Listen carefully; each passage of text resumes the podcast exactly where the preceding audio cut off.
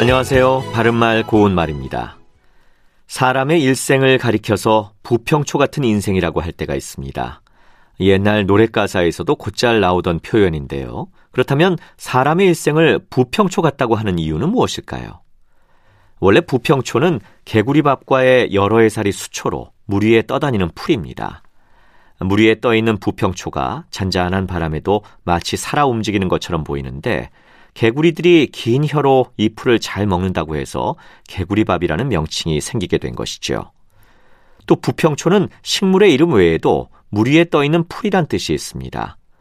부평초가 바람 부는 대로 떠다니는 것처럼 정처 없이 떠돌아다니는 사람의 신세를 두고 부평초라고 하는 것이죠. 예를 들어 그는 벼슬에서 물러나 부평초처럼 세상을 떠돌아다녔다라든지 발붙임이라도 마련했으니 망정이지 자칫하면 부평초 신세가 될 뻔했다. 이와 같이 쓸 수 있습니다.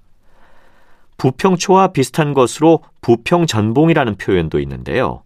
이는 물 위에 떠 있는 풀과 바람에 굴러가는 쑥덤불이란 뜻으로 정처 없이 떠돌아다니는 신세를 이르는 말이죠. 참고로 우리 속담에 인생은 뿌리 없는 평초라는 말도 있는데요. 사람이 살아간다는 것은 마치 물 위에 떠도는 개구리밥과 같다는 뜻으로 인생이란 허무하고 믿을 수 없는 것임을 비유적으로 이르는 말입니다. 바른말 고운말 아나운서 이규봉이었습니다.